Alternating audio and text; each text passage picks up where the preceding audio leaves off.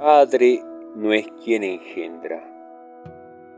Un escrito de Juan Carlos Osada Mejía. Yo creo que padre no es quien engendra un hijo. Desde la psicología, padre es aquel hombre que alimenta, educa, acompaña, brinda afecto, protección, ejemplo a un niño o a una niña esto significa que el abuelo, el tío, el hermano mayor, el novio de la mamá, etc., se convierte en un modelo significativo para el niño y por lo tanto adquiere la función de padre.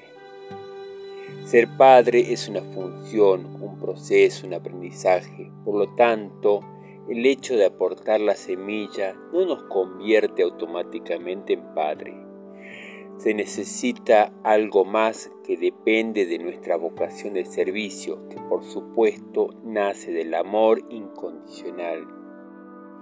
Difícil palabra para quienes su egoísmo le impide entregarse conscientemente a esta tarea tan importante.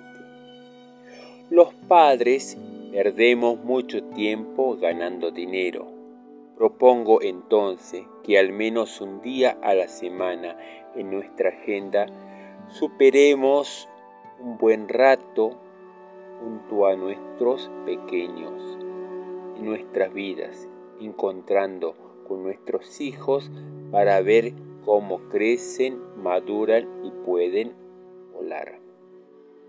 La reflexión, padre no es quien engendra a un hijo.